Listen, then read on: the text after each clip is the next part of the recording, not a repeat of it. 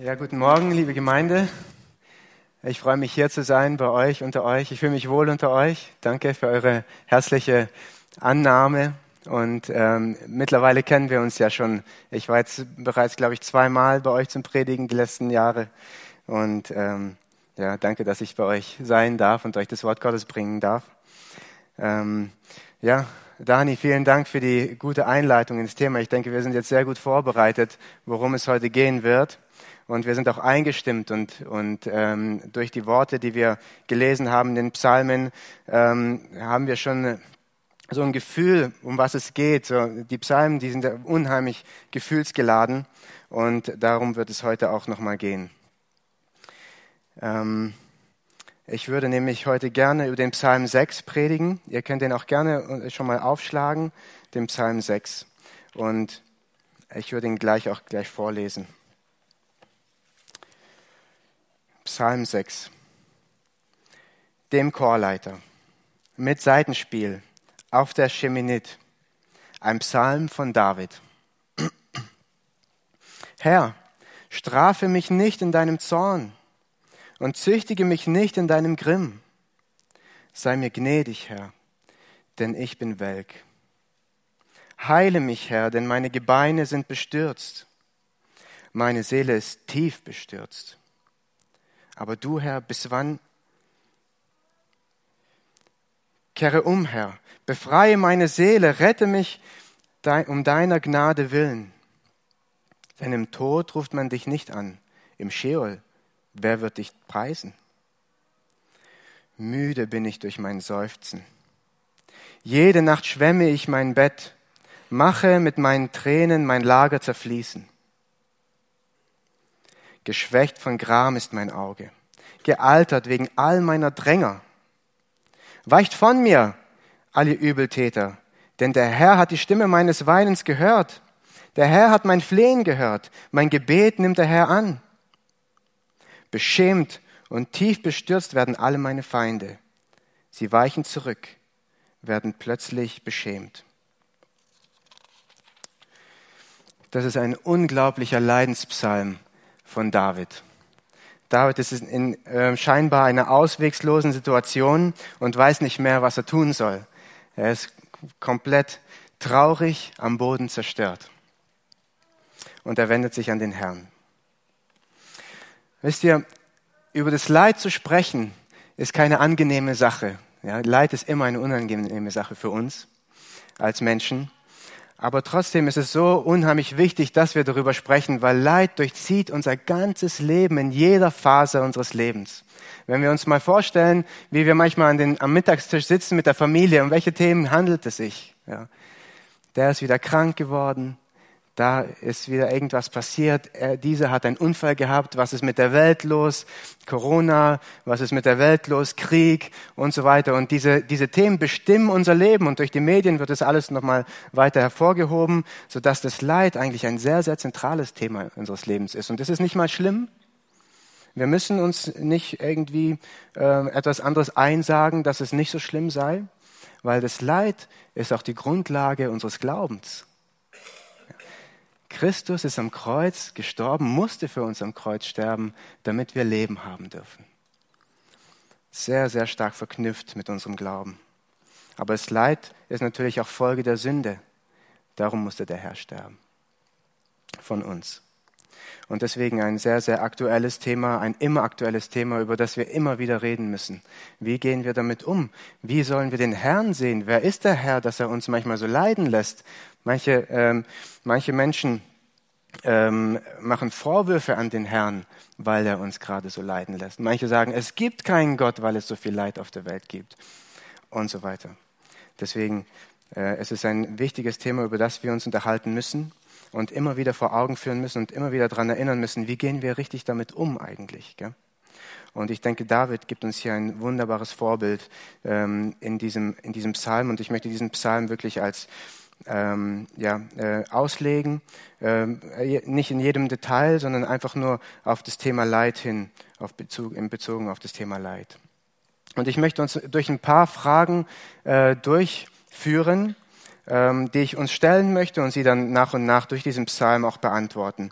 Nämlich die erste Frage, die ich hier stelle, und die stelle ich nicht nur ähm, über diesen Psalm, sondern auch an uns, was ist eigentlich mit David los hier in diesem Psalm? Was hat David erlebt, was er sowas schreiben muss? Ja. Äh, was ist da los?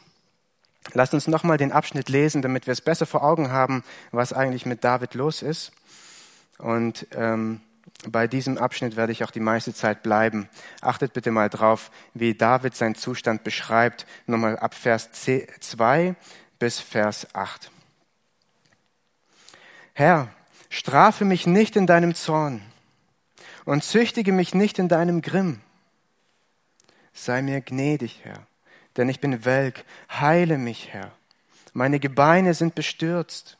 Meine Seele ist tief bestürzt. Aber du, Herr, bis wann? Kehre um, Herr. Befreie meine Seele, rette mich um deiner Gnade willen. Denn im Tod ruft man dich nicht an. Im Scheol, wer wird dich preisen? Müde bin ich durch mein Seufzen. Jede Nacht schwärme ich mein Bett, mache mit meinen Tränen mein Lager zerfließen. Geschwächt von Gram ist mein Auge, gealtert wegen all meiner Dränger.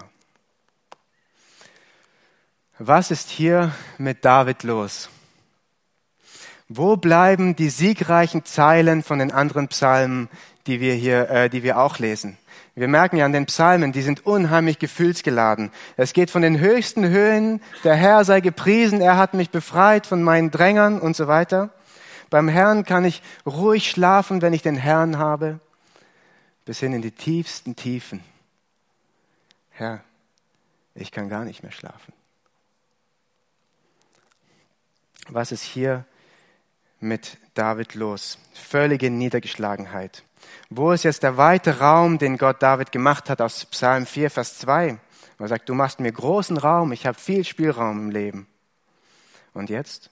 Geschwächt von Gram ist mein Auge, gealtert wegen all meiner Dränger, bedrängt, aufgerieben erschöpft. Wo ist jetzt das sichere Einschlummern am Abend, wo er in Psalm 3, Vers 6 beschreibt? Jede Nacht schwemme ich mein Bett mit Tränen. Müde bin ich durch mein Seufzen. Zur Tränenflut mache ich mein Lager. Depressionen, Schlaflosigkeit, Verzweiflung. Und wo ist jetzt der Gott, der dein Haupt emporhebt? David sagt, ich bin welk. Meine Gebeine sind bestürzt. Meine Seele ist tief bestürzt. Körperliches Leiden, Todesängste, Panik, Seelennot. Das ist das, was David hier alles beschreibt nichts mehr von dem, was er in den vorigen Psalmen geschrieben hat, die wir vorher haben oder auch nachher. Und schon eine lange Zeit. Deswegen die Frage in Vers 4, aber du Herr, bis wann? Wie lange noch? Wie lange möchtest du diesen Zustand aufrechterhalten, in dem ich gerade bin? Gealtert ist mein Auge wegen der Dränger. Wisst ihr, liebe Gemeinde, es ist nicht der punktuelle Schmerz, der uns so leiden lässt und in so eine, ähm, so eine Situation führt, sondern es ist ein lange andauernder Schmerz, der uns in Verzweiflung bringt. Der Schmerz, der lange andauert, der bringt uns in Verzweiflung, nicht ein kurzer Schmerz, den wir vielleicht schnell noch beiseite schieben können und aushalten können. Wenn das Leid an uns nagt, Tag für Tag, und die Last uns zermürbt, dann zerbricht sogar der frommste Mensch. Das müssen wir anerkennen. Es ist nicht so, dass wir als fromme Menschen die ganze Zeit ähm, äh, fröhlich durch die Gegend laufen müssen. Es gibt auch Leidenszeiten, wo wir tief bestürzt sein dürfen. Und dann kommt es darauf an, wie wir damit umgehen. David gibt uns einen tiefen Einblick in die Not seines Lebens. Wisst ihr, was ich hier sehr interessant finde an, an den Psalmen allgemein? Ähm, wir kennen meistens die konkrete Situation nicht, in der sich David befindet. Ja. In der, ähm, er schreibt hier nicht, wie zum Beispiel im Psalm 3, äh, beschreibt er ähm, die Hintergründe oder, oder andere Psalme, wo er sagt, wo, wo, was der Zusammenhang dieses Psalms ist. Das macht er hier nicht. Hier war es ihm nicht so wichtig zu nennen, ähm, zu welcher Zeit und zu welchem Anlass er es schrieb. Aber eins war ihm wichtig zu schreiben, eine Sache, dass dieses Lied auch die anderen singen sollen. Wir lesen dem Chorleiter. Ja, was macht denn ein Chorleiter? Er leitet einen ganzen Chor an. Und was macht der Chor? Sie singen das gleiche Lied. Und, und er, er, er bestimmt den Chorleiter und sagt, du sollst es spielen mit Seitenspiel auf der Seminit. Es muss irgendwie ähm, instrumental begleitet sein. Ich möchte jetzt nicht auf die Musikdetails eingehen, musikalischen Details, aber eins will ich dazu sagen. Wenn David sein Volk damit beauftragt und das Volk Israel damit beauftragt, ein Lied zu singen, dann sagt er damit, mit dem, was hier steht, dürft ihr euch selber identifizieren. Ein jeder da, wo er sich gerade befindet. Psalmen sind dazu da, um mit einzustimmen, mitzumachen. Wir lernen gerade durch den Vergleich zwischen den verschiedenen Psalmen, dass es keinen Menschen gibt, dass es keinen Gläubigen gibt, bei dem das Leben immer nur Zuversicht ist. Diese Psalmen zeigen gut, dass das Leben der frommsten Menschen eine Achterbahnfahrt sein kann. Das Leben ist und bleibt dynamisch bei uns. Auf ein Hoch folgt ein Tief und auf ein Tief folgt wieder ein Hoch. Das, äh, und ich denke, da könnt ihr alle mit einstimmen mit diesen, mit diesen Worten, dass es nicht immer gut ist, dass es auch mal schlecht sein kann und wir leiden müssen. Und jetzt sind wir gerade an einem Tief angelangt, an einem Tiefpunkt. Auch wenn wir davon ausgehen können, dass David hier in seiner Situation Schreckliches erleben muss, ist die Grenze zur Verzweiflung bei jedem Menschen woanders, unterschiedlich. Manche halten viel aus, manche halten nur sehr wenig aus. Wisst ihr, jedes Leid ist für uns immer nur so groß, wie wir es selber empfinden. Wo David starke Bedrängnis seiner Feinde in Verzweiflung bringt, ist es bei uns vielleicht eine langjährige Familienauseinandersetzung, wo wir einander nicht mehr verstehen. Es ist für uns vielleicht eine hartnäckige Krankheit, die uns Tag für Tag wie zermürbt. Meine Beine sind geschwächt so wie David das beschreibt. Oder vielleicht ist die ein, andere Herausforderung für den einen eine, eine Pflege von einer undankbaren Person, wo man dranbleiben muss, Jahr für Jahr. Oder ungehorsame Kinder können uns auch in so eine Bedrängnis führen. Mobbing am Arbeitsplatz. Mobbing und Gewalt in einer Familie selbst vielleicht oder ein einsames, schweres Leben durch vielleicht sogar einen Verlust, ein Todesfall in der Familie, wo man sagt, das zermürbt mich, ich bin einsam.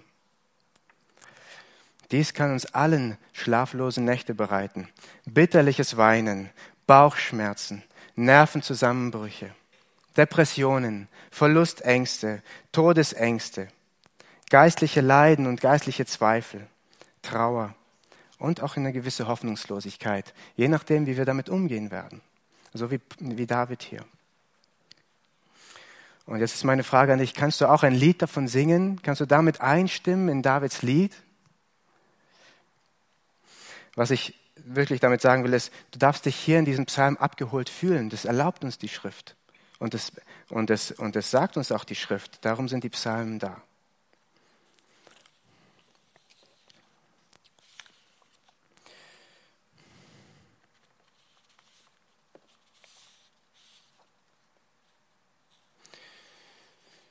Ich möchte die nächste Frage stellen. Also was ist mit David los? Ich denke, wir haben das ganz gut erfasst, was mit David los ist. Er ist in einer scheinbar auswegslosen Situation und ist, seine letzte Hoffnung ist nur noch das Gebet an den Herrn.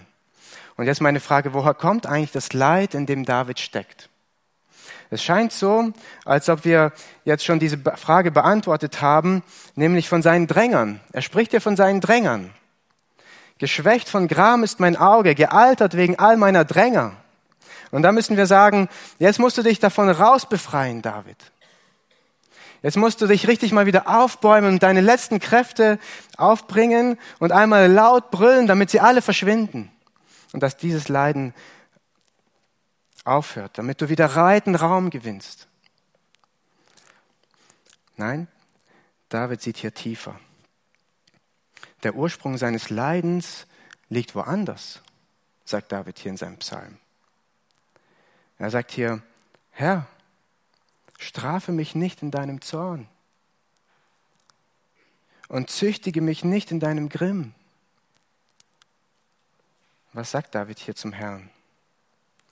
David sieht seinen Ursprung seines Leidens im Herrn selbst. Auch wenn die Bosheit der Dränger ihn müde machen und ihn zermürben und ihm seine Lebenskraft wie, wie, wie Blutegel aussaugen, liegt es daran, dass der Herr es so gemacht hat. Dass der Herr es so zugelassen hat. Warum ist David sich dessen so sicher, dass das der Herr ist? Hat er den Herrn gesehen? Hat es der Herr ihm gesagt? Ich denke, wir können es ganz einfach beantworten, indem wir wissen, der David kennt den Herrn. Er weiß, wer der Herr ist. Er ist seiner, sich seiner Allwissenheit bewusst. Er ist sich seiner Allgegenwart bewusst. Er ist sich seiner äh, ähm, Allmacht bewusst. Und er muss vor ihm kommen.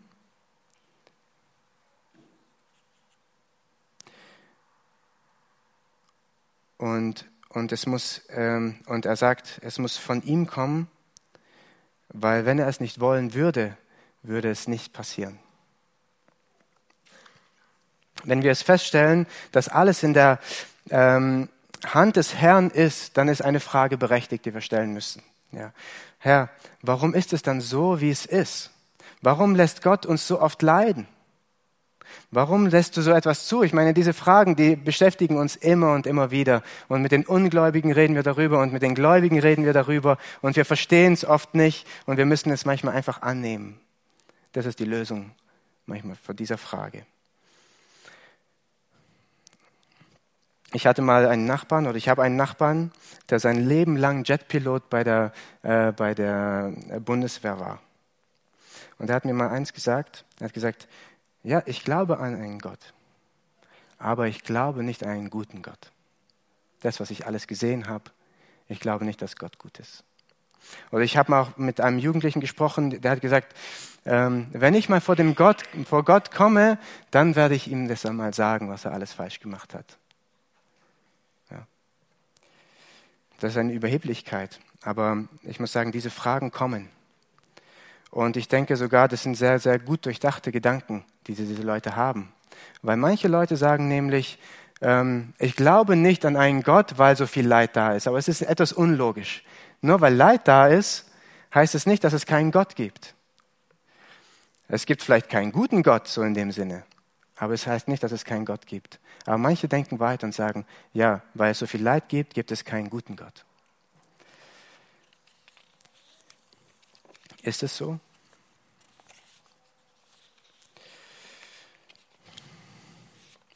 Und deswegen stellt sich für uns die Frage, und das ist auch eine sehr berechtigte Frage, auch von uns Christen, Herr, wer bist du eigentlich?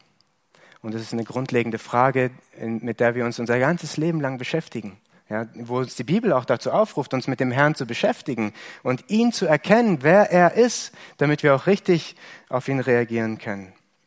Und das ist eine gute Frage. Herr, wer bist du? Und die Bibel beschreibt uns, wer der Herr ist. Die Bibel ist eine einzige Offenbarung Gottes. Und wir müssen den Herrn kennenlernen, um diese Frage zu beantworten. Herr, warum alles dies Ganze? Und deswegen sind wir auch jeden Sonntag hier. Nächsten Sonntag wird es auch ums Leid gehen, Dani, gell?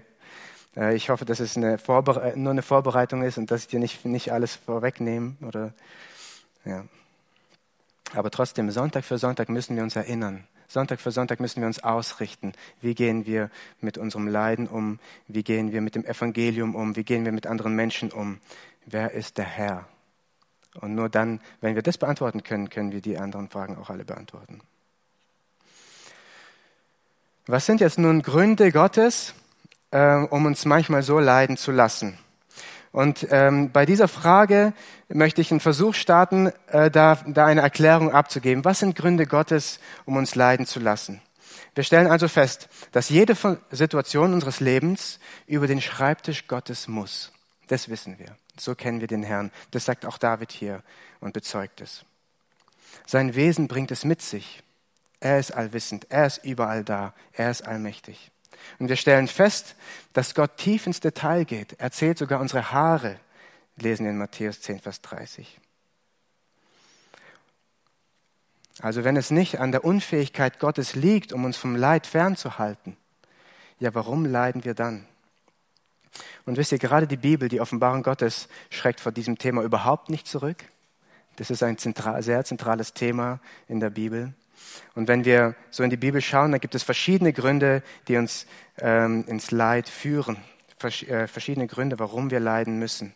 Und dazu möchte ich ein Bild verwenden, das wir uns alle im Kopf jetzt ein bisschen malen können, um es ein bisschen zu fassen, ja, um was es eigentlich geht im Leiden. Und zwar, ähm, die meisten Flüsse, stellen, stellen wir uns den Rhein vor. Ja, der Rhein fährt, geht vom Süden Deutschlands bis in den Norden Deutschlands und fließt in die Nordsee. Ja. Und der Rhein wächst immer mehr, je, je mehr Zuflüsse er bekommt. Ja. Welche Zuflüsse gibt es beim Rhein? Es gibt den Neckar, der den Rhein fließt. Es gibt die Nahe, die in den Rhein fließt. Die Mosel von Frankreich aus in den Rhein fließt. Die Lahn. Und da gibt es noch einige andere. Wupper, Sieg, Ruhr, Lippe. Und der Rhein wird immer größer und immer größer, bis er ähm, in die Nordsee hineinfließt. Und die Zuflüsse machen den Rhein zu dem Fluss, der er ist. Einer der größten Flüsse oder der größte Fluss hier in Deutschland jedenfalls. Und jetzt möchte ich diesen Fluss einfach mal von Rhein in Leid umbenennen. Stellt euch mal vor, der Rhein fließt und er wird immer größer und es gibt verschiedene Ursprünge vom Rhein, immer verschiedene, verschiedene Seiten, wo, wo noch mehr Leid hinzugefügt wird, immer noch mehr, mehr hinzufließt. Und einige Ursprünge wollen wir uns jetzt mal anschauen. Zum Beispiel, genau, zum Beispiel den Neckar, der in den Rhein fließt. Der Neckar ist die Sünde, der das Leid größer macht. Ich denke, das ist das Leid, was wir auch am besten nachvollziehen können. Ja. Menschen versündigen sich gegen andere Menschen, Menschen müssen dadurch leiden. Menschen fügen sich selbst Leid zu, indem sie sündigen und so weiter. Das ist die, direkte Konsequenz. Leiden ist die direkte Konsequenz der Sünde, der Verfehlung. Ja. Wenn du einen Diebstahl begehst, musst du davon ausgehen, dass du ins Gefängnis kommst. Wenn du jemand ins Gesicht schlägst, musst du davon ausgehen, dass er dir zurückschlägt ins Gesicht. Das Leiden. Der andere leidet, den du bestohlen hast und du leidest, weil du im Gefängnis landest oder äh, die direkte Konsequenz zurückbekommst. Es gibt auch Leiden, die nur entstehen ohne Selbstverschuldung, nur durch die Schuld der anderen, ohne dass du was dafür kannst. Das fällt uns schwerer anzunehmen vom Herrn. Das auch, und das ist auch in den Händen Gottes. Das Bild macht uns, ähm, äh, äh, äh, die Bibel macht um diese Wahrheit keinen Bogen drumherum. Als David vor dem König Saul fliehen musste, kam er zum Priester Ahimelech, den er anlog. David hat eine Lüge begangen. Der Saul schickt mich, um sich selbst zu schützen, indem er sagte, ich wurde von Saul ausgesandt. Der Priester half ihm der Priester versorgte ihn. Er gab ihm sogar das Schwert Goliaths, können wir alles im 1. Samuel 21 nachlesen, mit auf dem Weg, unwissend, dass, Saul, dass er vor Saul auf der Flucht war.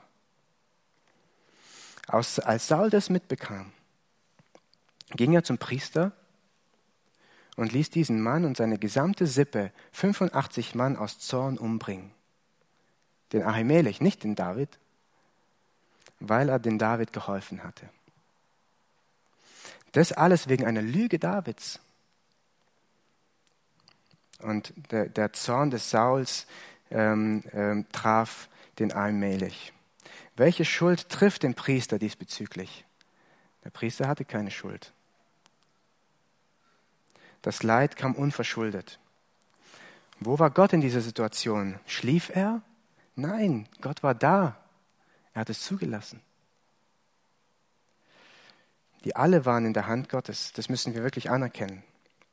Manchmal suchen wir nach einer sehr, sehr schnellen Antwort, wenn wir mit Ungläubigen ins Gespräch kommen und so weiter und sagen, Gott hat mit unserem Leiden meistens nichts zu tun. 80 Prozent der Leiden ist auf uns Menschen zurückzuführen. Wir versündigen uns und wir tun uns das Leid selbst an.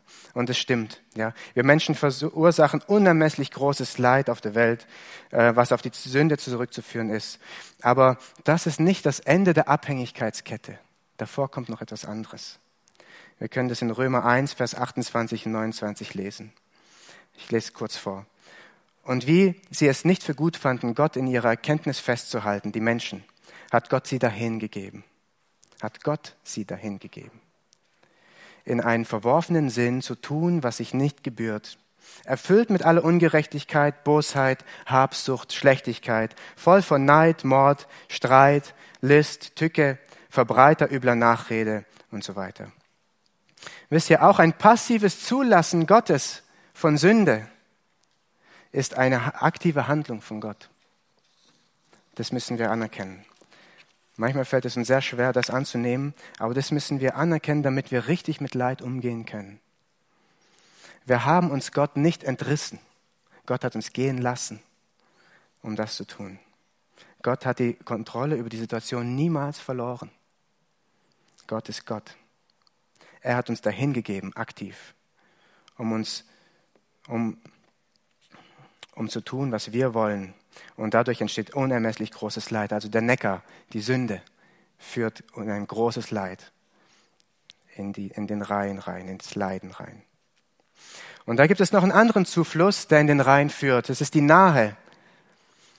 Die kommt ähm, von links, also äh, vom Westen. Ja die nennen wir die Strafe.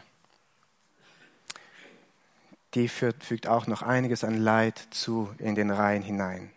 Die ist eng mit der Sünde verbunden, weil die Strafe ist eine Reaktion Gottes auf die Sünde. Und David wusste, dass was er gerade erlitt, zu einer Strafe Gottes gehörte. Wann straft Gott? Ja, wenn Sünde im eigenen Leben vorhanden ist, dann kann Gott strafen. Muss nicht. Er kann. Und Gott strafte David des Öfteren für seine Sünde. David log, David mordete, suchte Verbündete bei den Feinden Gottes, beging Ehebruch, gab seinem Stolz freien Raum.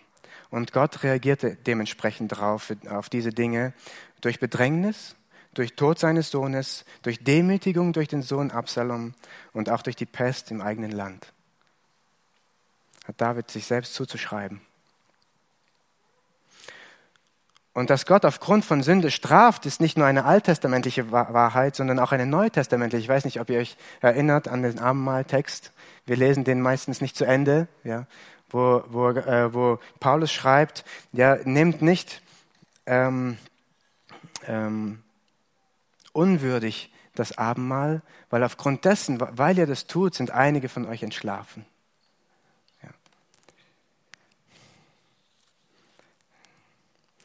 Manche von uns denken vielleicht, nur der alttestamentliche Gott straft, von Sünde, äh, straft Sünde.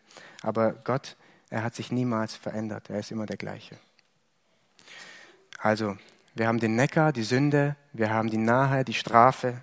Und dann gibt es noch den Main, ein großer Fluss, der in den Rhein fließt. Den nennen wir Zucht oder Erziehung. Wenn wir an Erziehung denken, dann ist es anders wie Strafe. Das ist auch hier in diesem Psalm enthalten. Ja, strafe mich nicht in deinem Zorn und züchtige mich nicht in deinem Grimm. Das ist was anderes wie Strafe. Erziehung muss nicht auf ein Fehlverhalten folgen. Erziehung kann auch auf ein gutes Verhalten folgen. Es ist eher eine Vorbeugung von einem Fehlverhalten, eine Erziehung. Gott erzieht, wenn er uns etwas beibringen will. Und das kann auch oft sehr, sehr schmerzhaft sein für uns. Es ist kein negativer Leid, es ist ein positiver Leid, aber es ist Leiden, es ist unangenehm für uns. An der Verfolgung von Saul hatte David keine ersichtliche Schuld und musste durch große Leiden gehen. Aber diese Verfolgung hat ihn auch dazu gebracht, dass er lernte, vollkommen auf den Herrn zu vertrauen. Die Verfolgung Sauls hat David erzogen und sein, Davids Blick auf den Herrn gewendet. Und ich denke, das ist auch eine Sache, die David zu einem Mann Gottes gemacht hat. Dass er immer seinen Blick auf den Herrn hatte. Und ich mache nochmal einen Bezug zum Neuen Testament, weil es einfach zeigt, dass diese Wahrheiten auch für uns gelten in unserer Zeit. Nicht nur im Alten Testament, weil Gott sich niemals verändert. Da schreibt Paulus über sich in 2. Korinther 12, Vers 7. Auch wegen des Außerordentlichen der Offenbarungen.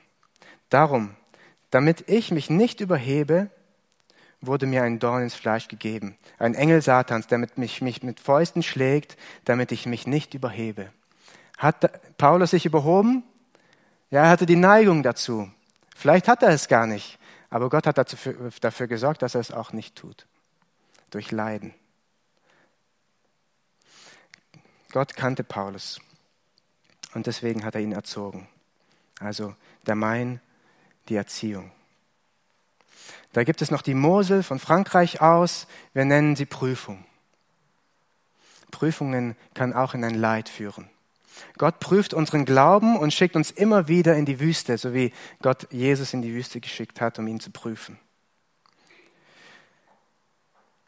Die ersten Gläubigen an Jesus schickte er auch in große Verfolgung, damit sich der Glaube bewähre. So lesen wir es im Neuen Testament. Genauso wie sich viele unserer Geschwister jetzt in Not befinden und Grausames erleiden müssen in der ganzen Welt, in der Verfolgung und so weiter, damit sich der Glaube bewähre und der Glaube äh, sichtbar wird in der ganzen Welt. Wisst ihr, Prüfung ist etwas anderes wie Strafe und Prüfung ist etwas anderes wie Erziehung. Weil hier geht es unter anderem darum, dass das, was Gott in uns bewirkt, zum Beispiel einen festen Glauben, dass das zum Vorschein kommt, dass es sichtbar wird. Aber auch, Prüfung ist auch dazu da, damit da, wo kein Glaube ist, das auch zum Vorschein kommt durch die Prüfung. Wo nichts sichtbar wird, wo man erkennt, ja, da, ist, da ist keine Substanz da. Und wo der eigene Mensch selber erkennen kann, Herr, wo ist da meine Substanz im Glauben, dass ich hier falle? Das ist die Prüfung, die Gott uns gibt. Die führt auch ins Leiden. Aber das Leid durchzieht unser ganzes Leben, merken wir.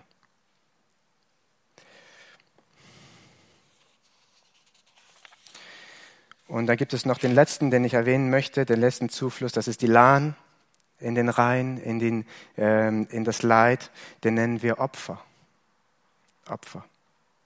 Gott ist auch ein opfernder Gott, der einfach Opfer bringt. Und das fällt uns auch oft schwer, das anzunehmen, dass Gott uns opfert. Das gibt es. Ich möchte da Johannes 9, Vers 1 bis 3 lesen. Da sehen wir es ganz deutlich. Johannes 9, Verse 1 bis 3. Und als er vorüberging, das ist Jesus, sah er einen Menschen blind von Geburt. Und seine Jünger fragten ihn und sagten, Rabbi, wer hat gesündigt? Dieser oder seine Eltern, dass er blind geboren wurde? Jesus antwortete, Weder dieser hat gesündigt, noch seine Eltern, sondern damit die Werke Gottes an ihm offenbar werden. Die Jünger deuten das Leid des Blindgeborenen falsch. Sie sagen, wer hat gesündigt? Aus welchem Zufluss kam das jetzt? Da oder da? Wer, äh, hat er gesündigt? Hat, haben jene gesündigt? Jesus sagt, niemand hat hier gesündigt. Es geht gar nicht darum. Es ist wegen einem anderen Grund. Der Zufluss ist ein anderer. Wisst ihr, wer von uns kann im Leben eines leidenden Menschen hineinsprechen und sagen, woher sein Leid kommt? Haben wir das, die Weisheit, haben wir die Offenbarung von Gott? Oft nicht. Ja. Ist es die Strafe? Ist es die Erziehung? Ist es eine Prüfung? Ist es ein Opfer, das er bringen muss? Wir sind oft sehr, sehr schnell geneigt dazu zu sagen, irgendwas muss in seinem Leben nicht stimmen, dass das passiert. Nee, das muss es nicht. Es kann auch ein Opfer sein. Und Jesus sagt hier, damit die Werke Gottes offenbar werden an diesem Mann und hat ihn geheilt von seinem Leiden.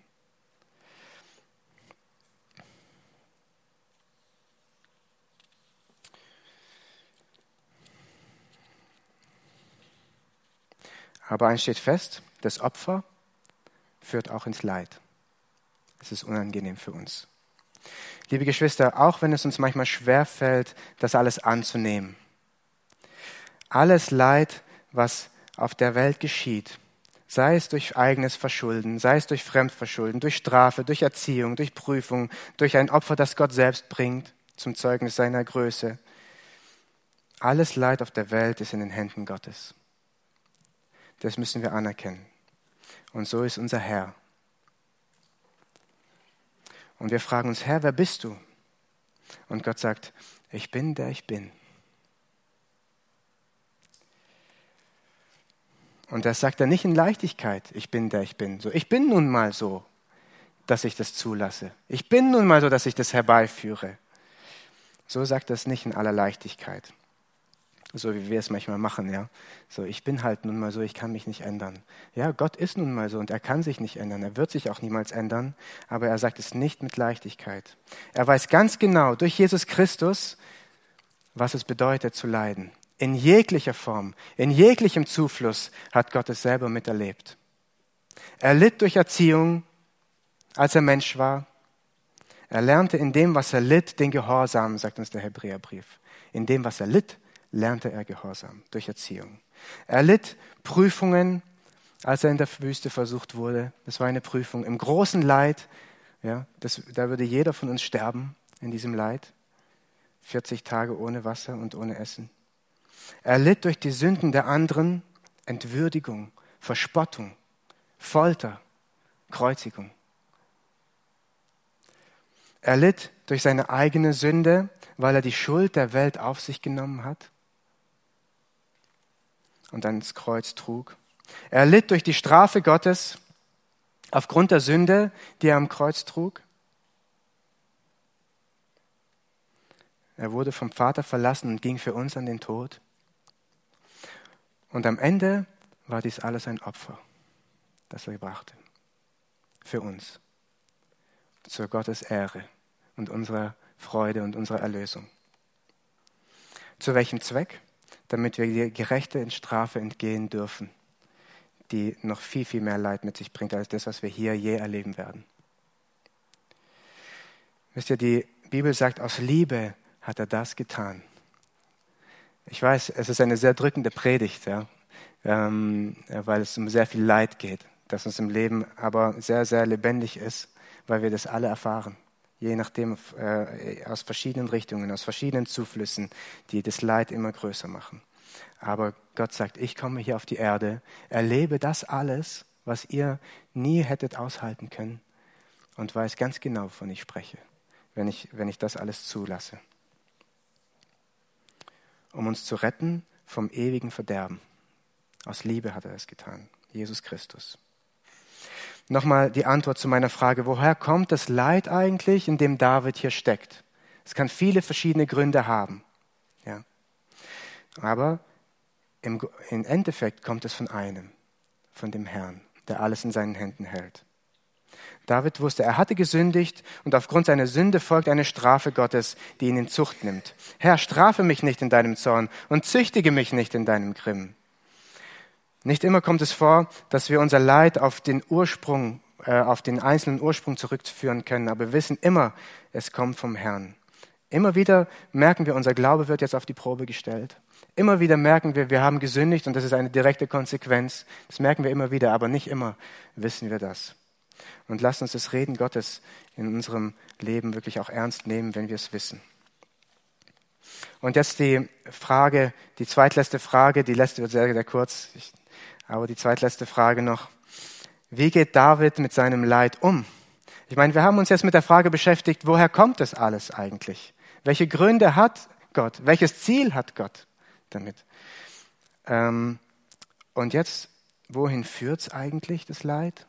Das ist die Frage, mit der wir uns noch kurz beschäftigen wollen. Und wenn wir uns damit beschäftigen, beschäftigen, dann zeigt es uns auch einiges über Gottes Wesen, was er eigentlich vorhat mit uns was, wozu er, wohin er uns eigentlich bringen möchte damit, mit diesem Leiden. Was er bezweckt Gott mit all dem Leid und was er zulässt oder auch herbeiführt. Und ich muss sagen, egal woher das Leiden kommt, egal woher es kommt, egal wo der Ursprung liegt, aus welchem Fluss es zufließt in das Leiden des Lebens, es muss immer Und das müssen wir uns ganz gut merken. Es muss immer zurück zum Herrn. Es muss durch uns immer zurück zum Herrn fließen. Sei es durch Sünde, Herr, vergib. Sei es durch Erziehung, okay, Herr, ich habe es verstanden, ich habe es verstanden. Sei es durch ein Opfer, okay, Herr, du weißt, was du damit vorhast. Immer zurück zum Herrn. Und ich bin überzeugt davon, dass genau diese Eigenschaft äh, hat, David, war, hat David zu einem Mann nach dem Herzen Gottes gemacht. Immer zurück zum Herrn, immer den Herrn gesucht, bei Sünde, bei Erziehung, bei Strafe, immer zurück zum Herrn. wisst ihr, David war kein besonders guter Mensch. Aber was er tat, er suchte immer den Herrn indem er in Demut vor ihn trat und die Situation mit ihm durchlebte. Und das sehen wir ganz deutlich in den Psalmen. Wisst ihr, manchmal machen wir genau das Gegenteil. Und, ähm,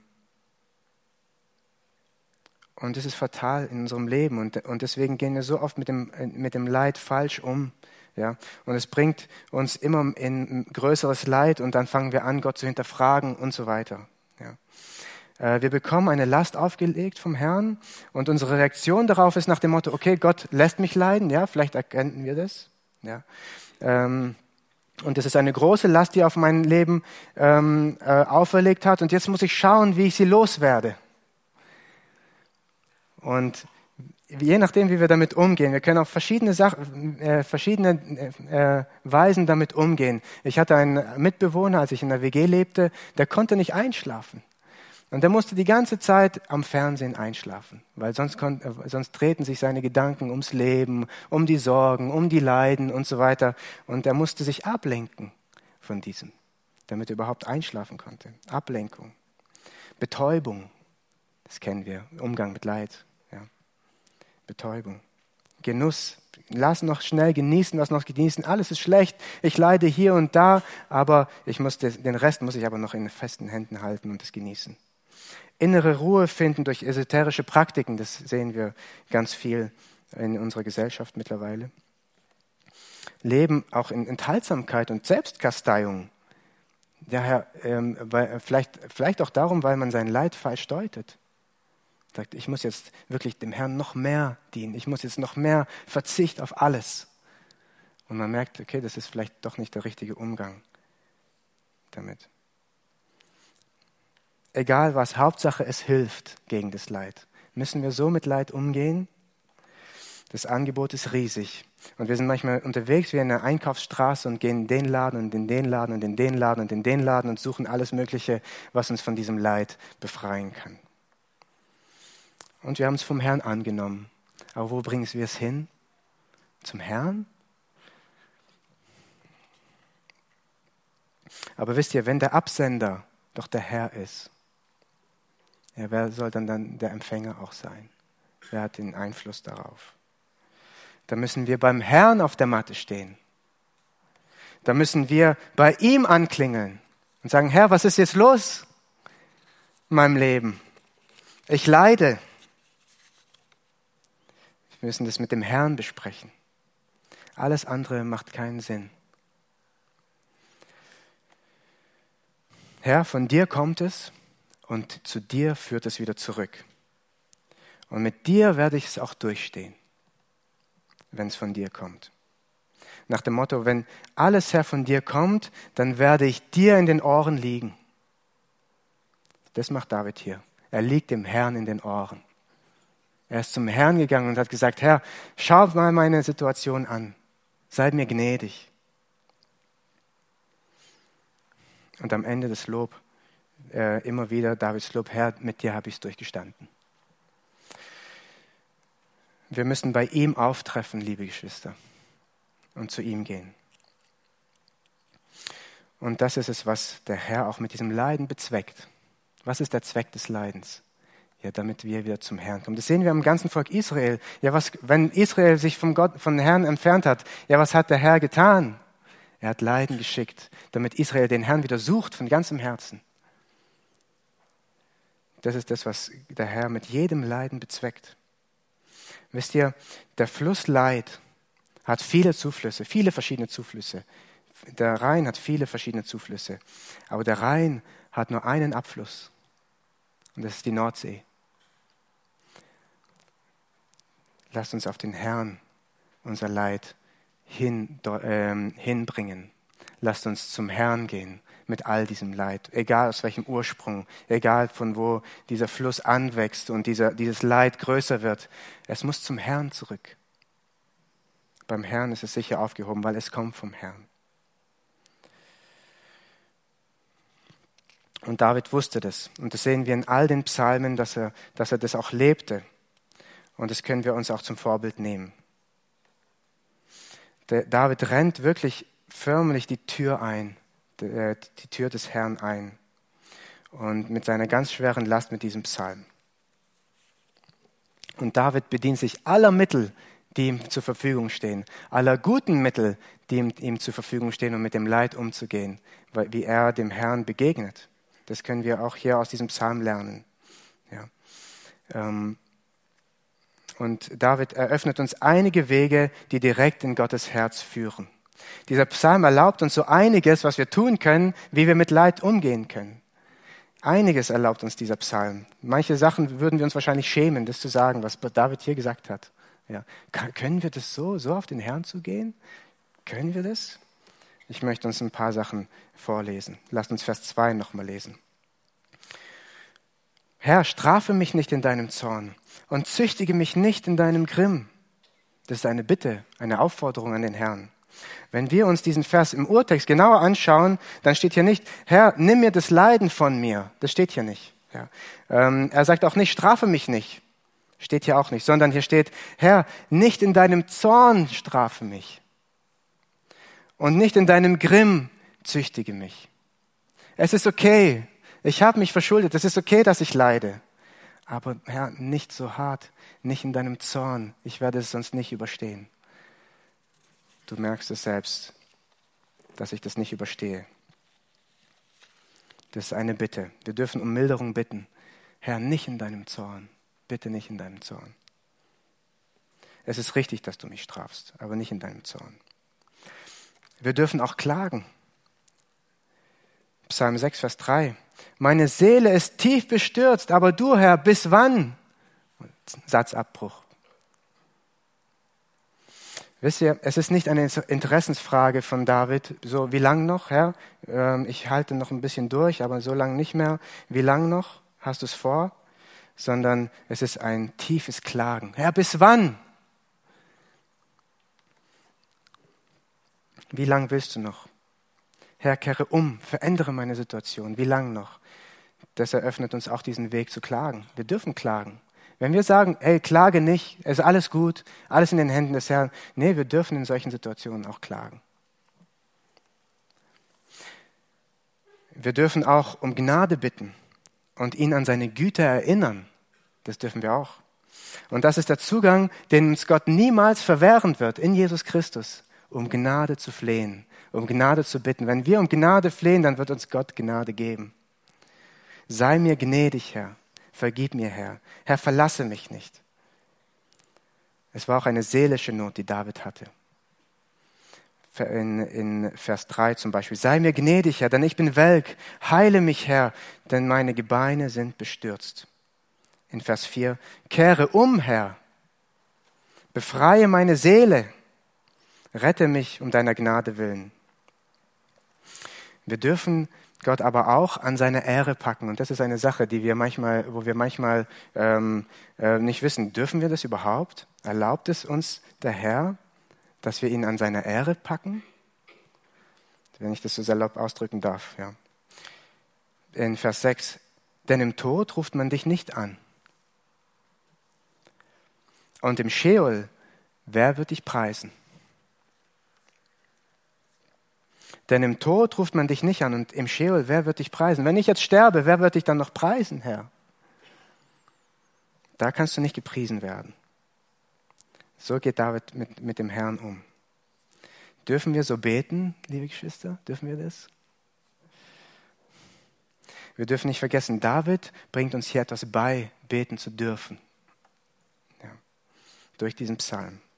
Und wir dürfen ihm in den Ohren liegen und alle Zugänge nutzen zum Herrn. Hauptsache, wir sind beim Herrn. jetzt noch einige Dinge, die David hier nicht macht. Vielleicht zu sagen, okay, was dürfen wir alles, was dürfen wir nicht machen? Herrn, was macht David hier nicht? David murrt hier nicht. Er schimpft nicht mit dem Herrn. Er ist nicht frech zum Herrn. Das ist keine Frechheit, die David hier an den Tag legt. Herr, wie kannst du nur? Das sagt er hier nicht. Er wirft auch Gott keine böse oder ungerechte Tat vor. Das macht er hier auch nicht. Herr, du bist nicht gerecht. Doch alles, was der Herr tut, ist gerecht und gut. David ist sich seiner Stellung vor dem Herrn sehr bewusst. Er, er, er, er ähm, trifft den Herrn mit De in Demut. Ja. Er sagt nicht, dass er es nicht verdient hat. Ganz im Gegenteil, er hat es verdient, er wusste es ganz genau. Er überhebt sich nicht über den Herrn. Und das Letzte ist, er stellt sich nicht selbst dar und sagt, Herr, ich habe doch schon so viel für dich getan und jetzt kommt das. Kannst du mir das nicht vergelten? Und das ist der, Lohn dafür. Das macht er hier auch nicht. Er erinnert Gott nicht an seine eigenen Werke und seine Taten. Er akzeptiert Gottes Pläne für sein Leben. Aber er begegnet dem Herrn mit seinem Leid, in seinem Leid. Und das ist die beste Seelsorge für unser Herz. Dem Herrn zu begegnen. Mit unserer Klage, mit unseren Bitten nach Gnade und, ähm, und, und, und mit der Gemeinschaft mit dem Herrn. Da, woher es kommt, dahin soll es auch hin zurückfließen. Und was macht David, nachdem er beim Herrn war? Und jetzt möchte ich kurz schon zum Schluss kommen. Was macht David, äh, nachdem er beim Herrn war? Nachdem David Gott einen ernsthaften Besuch abgestattet hat, wie geht David aus dieser Unterhaltung raus? Er tritt vor die Tür und ruft laut aus zu den anderen. Er geht aus der Tür Gottes heraus und, und, und bekennt, was er jetzt erfahren hat beim Herrn. Er wechselt hier die Perspektive in dem Psalm und redet jetzt nicht mehr mit dem Herrn, sondern mit seinen Feinden. Und sagt mit ganzer Zuversicht ab Vers 9, weicht von mir all ihr Übeltäter, denn der Herr hat die Stimme meines Weinens gehört. Der Herr hat mein Flehen gehört, mein Gebet nimmt der Herr an. Beschämt und tief bestürzt werden alle meine Feinde. Sie weichen zurück, werden plötzlich beschämt. Wisst ihr, meine Feinde des Leidens, also nicht ihr, sondern die Feinde des Leidens, die ganzen Zuflüsse in das Leid, ja, weil das Leid immer größer wird. Am Ende werdet ihr beschämt dastehen, weil im Himmel wird es kein Leiden geben. Das ist ein Feind Gottes. Und ihr werdet beschämt dastehen, die ihr mir Leid zufügt. Und Gott spottet, sagt David hier. Hat Davids Leid aufgehört? Das sagt er im gleichen Atemzug. Die Klage als auch die Hoffnung, die er aus ihm herausspricht, im gleichen Atemzug. Wisst ihr, David steht hier das Leiden mit dem Herrn einfach durch. Das ist dieser Psalm. Und am Ende ist Zuversicht da. Und am Ende ist Seelsorge da. Und am Ende ist Auferbauung da. Und wieder neue Kraft. Wisst ihr, liebe Gemeinde, es ist, war heute eine sehr, sehr einfache Botschaft zu verstehen, fürs Verständnis eine sehr einfache Botschaft. Wir müssen annehmen, dass alles Leid vom, vom Herrn kommt. Wenn wir das nicht annehmen, dann wissen wir nicht, wohin wir sollen mit dem Leid. Dann wissen wir das nicht. Wir müssen zum Herrn zurück. Egal, ob wir Rückenschmerzen haben, egal ob wir Verluste hinnehmen mussten, egal ob wir eine undankbare Person in unserer Familie haben. Mit dem Herrn müssen wir das durchstehen. Im Herrn. Und das, und das sagt uns einfach, wie wir richtig mit dem, mit dem Thema Leid umgehen. Wird es leichter? Ja, im Trost des Herrn wird es leichter. Aber das Leid wird nicht verringert dadurch. Da müssen wir durch, bis der Herr kommt. Und das ist auch in Ordnung so, weil so ist der Herr der uns das alles beibringen möchte, dass wir fest an ihm uns festklammern. Das ehrt den Herrn und schenkt uns Ruhe und Frieden im Leben. Amen. Ähm, ihr könnt gerne aufstehen, wir können gerne zusammen beten. Wer beten möchte, kann gerne beten und ich werde dann abschließen. Unser Vater im Himmel, ähm, wir sind dir so dankbar, Herr, dass wir wissen, dass alles von dir kommt. Weil wenn, das, wenn wir das nicht wüssten, Herr, dann wären wir so orientierungslos, Herr. Danke dafür, dass du uns da Ruhe schenken willst. Danke, dass wir es annehmen dürfen. Vater, es ist in Ordnung so, weil du bist auch durch dieses Leid gegangen. Und du weißt, was wir leiden. Und du kannst dich mit uns sogar identifizieren. Danke für diese große Gnade durch Jesus Christus. Und dass du unermessliches Leid auf dich genommen hast, um uns zu erlösen, Herr. Und es zeigt uns, dass du der gute Gott bist und nicht der böse Gott, der uns nur leiden lassen will. Danke für diesen Zweck, den wir wissen dürfen, dass wir niemals an dir äh, aufhören, uns an dir festzuklammern. Und deswegen ist es in Ordnung, dass wir leiden, auch wenn wir manchmal, und ja, es tut mir leid, wenn ich da nicht, nicht mitfühlen kann, weil ich so ein gutes Leben habe. Aber dein Wort zeigt es uns, Herr, dass wir uns an dir festklammern dürfen und dass es in Ordnung ist, dass wir leiden dürfen. Vater, danke, dass es uns zum Guten dient. Vater, danke, dass wir es aber auch mit dir durchstehen können, Herr und uns an dir festklammern dürfen, bis dass du kommst und uns jede Träne abwischen wirst. Amen.